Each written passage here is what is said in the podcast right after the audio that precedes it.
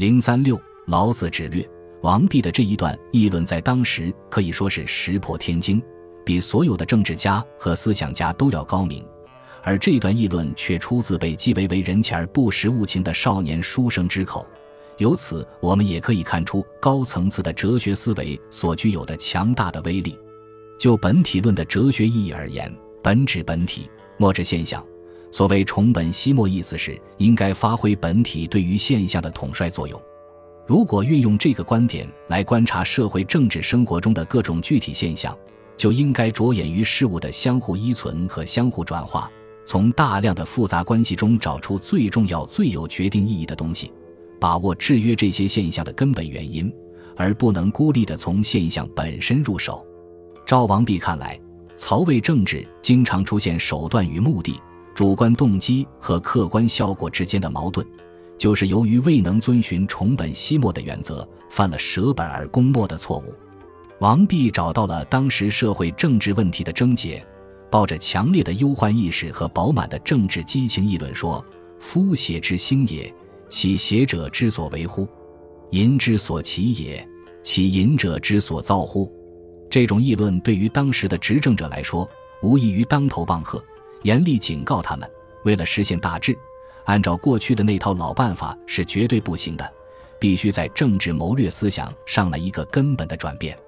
王弼接下来着重对民法之治和明教之治的流弊做了深刻的分析。民法之治的指导思想源于法家，这种思想把权力之间的对抗和争夺看作社会政治生活的核心，行书用名以察奸伪，严刑峻法镇压异己。目的在于迎接一种君权至高无上的绝对专制系统。当年曹操以权术相遇的用人之道，完全以威权和智巧来对付臣下，就是推行这种民法之治。到了曹丕、曹睿执政期间，民法之治多年来已形成一种顽固的传统，未有根本的转变。王弼分析说：“夫素朴之道不著，而好玉之美不隐，虽其圣明以察之。”节制律以公之，巧遇思经，伪喻多变，公之弥甚，必之弥勤，则乃至于相期六亲相宜，普散真理，事有其间。盖设本而功末，虽及圣智，欲治思哉？况书之下此者乎？夫朕之以素朴，则无为而自正；公之以圣智，则民穷而巧因。故素朴可报，而圣智可弃。夫察思之简，则避之亦简；竭其聪明，则逃之亦察。简则害朴寡，密则巧伪深矣。夫能为之察探幽之术者，匪为圣智哉？其为害也，岂可计乎？故百倍之力未取多也。明教之治的指导思想源于儒家，这种思想根据宗法伦理确立一套客观的价值规范体系，证明定分。以此来引导和制约人们的行为，使之符合名分的标准。明教之治最大的流弊就是虚伪，名不副实。王弼分析说：“夫敦朴之德不著，而明行之美显上，则修其所上而忘其欲，修其所道而济其利。望欲既利以勤其行，名弥美而成于外，利弥众而心于静。父子兄弟怀情失职，孝不仁诚。”辞不认时，盖显明行之所招也。患俗薄而明星行，星明行，崇仁义，欲治思维，况数之见此者乎？故绝人弃义以复孝慈，未取弘也。表面上看来，王弼的这两段议论似乎是对老子原文中的绝圣弃智和绝人弃义的一种解释，并非针砭时弊。实际上，正是由于王弼为了针砭时弊，才能对老子。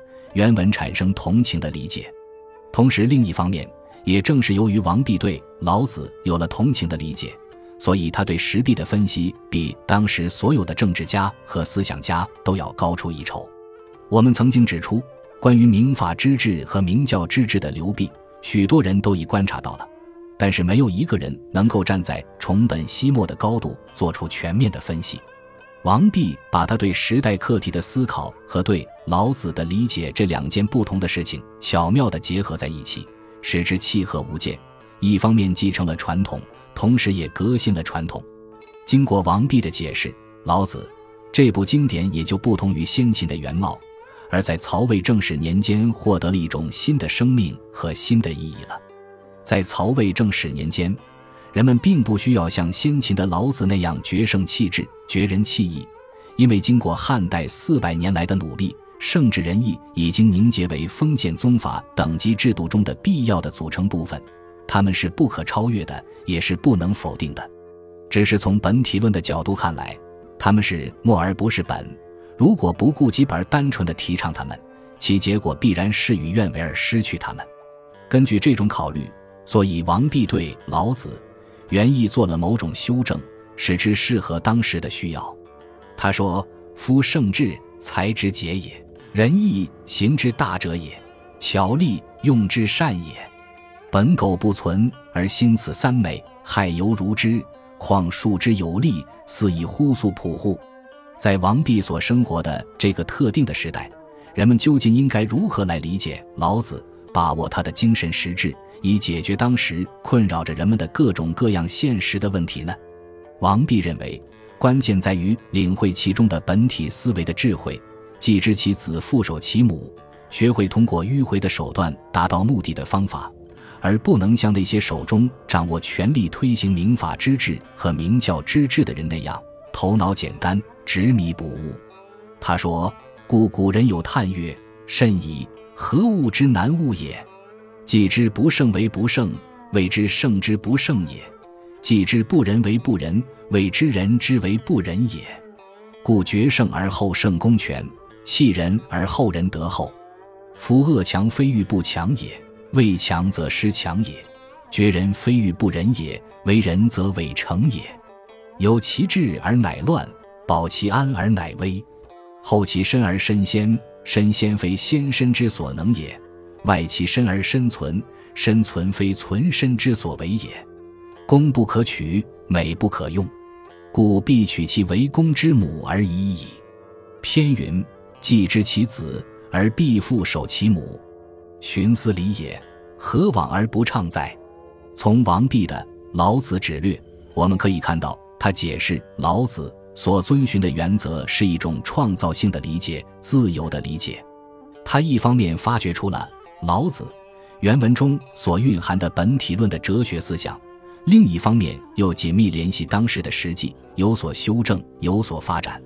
因而，与其说是王弼在解释老子，倒不如说是王弼利用老子来解释他自己。王弼说：“夫恶强非欲不强也，为强则失强也；绝人非欲不仁也，为仁则伪诚也。”这是一个重要的伏笔。而后王弼展开他的体系，会通《周易》与老子，就是以这个伏笔为基础的。